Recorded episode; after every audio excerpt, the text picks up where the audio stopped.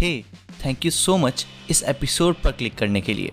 अगर आपको ये पॉडकास्ट और इसके एपिसोड्स पसंद आते हैं तो मेरे पास एक एक्सक्लूसिव एपिसोड है आपके लिए, जो है स्टोरी ऑफ़ यूनिवर्स के बारे में।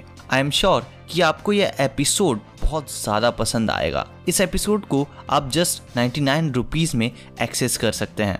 इस एक्सक्लूसिव एपिसोड को एक्सेस करने के लिए आप इस पॉडकास्ट के डिस्क्रिप्शन में दिए हुए फॉर्म को फिल आउट कर सकते हैं। Within twenty four hours आपके पास इस एपिसोड का एक्सेस थ्रू ईमेल मिल जाएगा। So with that let's continue with current episode of Space Infinite podcast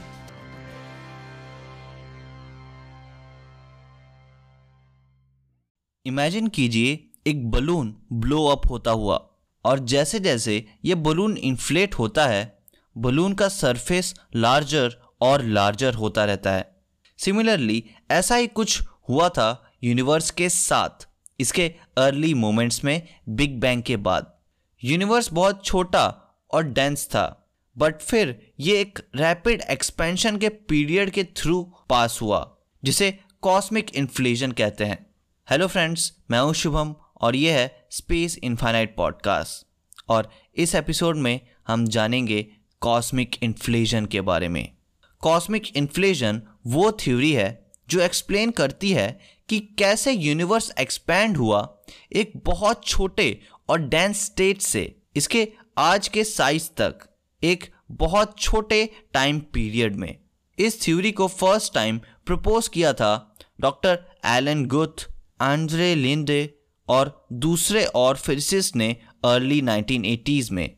cosmic inflation की थ्योरी के अकॉर्डिंग यूनिवर्स फ़ील्ड था एक फ़ील्ड से, जिसे इन्फ्लेशन फ़ील्ड कहते हैं। ये इन्फ्लेशन फ़ील्ड बहुत अनस्टेबल था और ये सडनली डीके हो गया, जिससे huge amount of energy release हुई और इस एनर्जी ने यूनिवर्स को रैपिडली एक्सपैंड किया इवन लाइट की स्पीड से भी कहीं ज़्यादा फास्ट रेट पर। यह इन्फ्लेशनरी एपॉक बहुत कम समय तक लास्ट हुआ। लेकिन इसका बहुत प्रोफाउंड इफ़ेक्ट हुआ यूनिवर्स पर। यूनिवर्स के रैपिड एक्सपेंशन ने अर्ली यूनिवर्स की इरेगुलरिटीज़ को स्मूथ आउट कर दिया। यानी यूनिवर्स को यूनिफॉर्म कर दिया। और इसने इवन गैलेक्सी फॉर्मेशन और गैलेक्सी क्लस्टर्स के सीड्स भी सो किए। कॉस्मिक इन्फ्लेशन की थ्योरी के कई सारे इम्प्लीकेशंस हैं हमारी अंडरस्टैंडिंग पर यूनिवर्स की। फ़र्स्ट ऑफ़ ऑल ये सजेस्ट करता है कि यूनिवर्स कहीं ज़्यादा बड़ा है उस साइज़ से जिस साइज़ का ये हमें अपियर होता है। इन्फ्लेशनरी एपॉक ने यूनिवर्स को इतना ज़्यादा स्ट्रेच कर दिया कि ऑब्जर्वेबल यूनिवर्स सिर्फ़ एक टाइनी फ्रैक्शन है टोटल यूनिवर्स का, यानी कि एक्चुअल यूनिवर्स का। कॉस्मिक इन्फ्लेशन की थ्योरी सजेस्ट करती है कि यूनिवर्स फ्लैट है। अगर यूनिवर्स फ्लैट नहीं होता तो इन्फ्लेशनरी एपॉक की वजह से ये अपने आप पर ही कर्व इन हो जाता।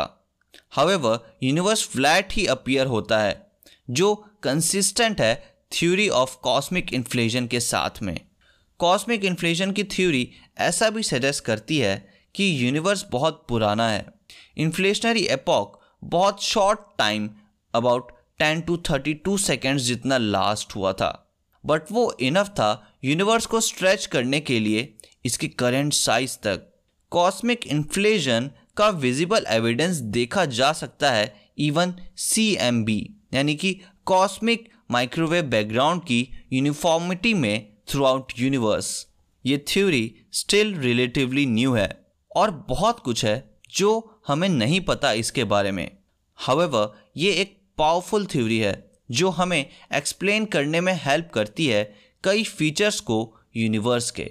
So friends that's it for this episode and I hope कि आपको यह एपिसोड पसंद आया होगा। अगर आप इस एपिसोड को स्पॉटिफाई पर सुन रहे थे तो make sure to share with your friends and if you are watching this on YouTube make sure to give it a thumbs up and subscribe to the channel if you are new to the channel और मुझे आप comment section में बताइए कि हम और किन topics पर वीडियोस या फिर ऐसे पॉडकास्ट या फिर इन टॉपिक्स को और कैसे इंटरेस्टिंग तरीके से डिस्कस कर सकते हैं। Thanks for watching and stay tune to Space Infinite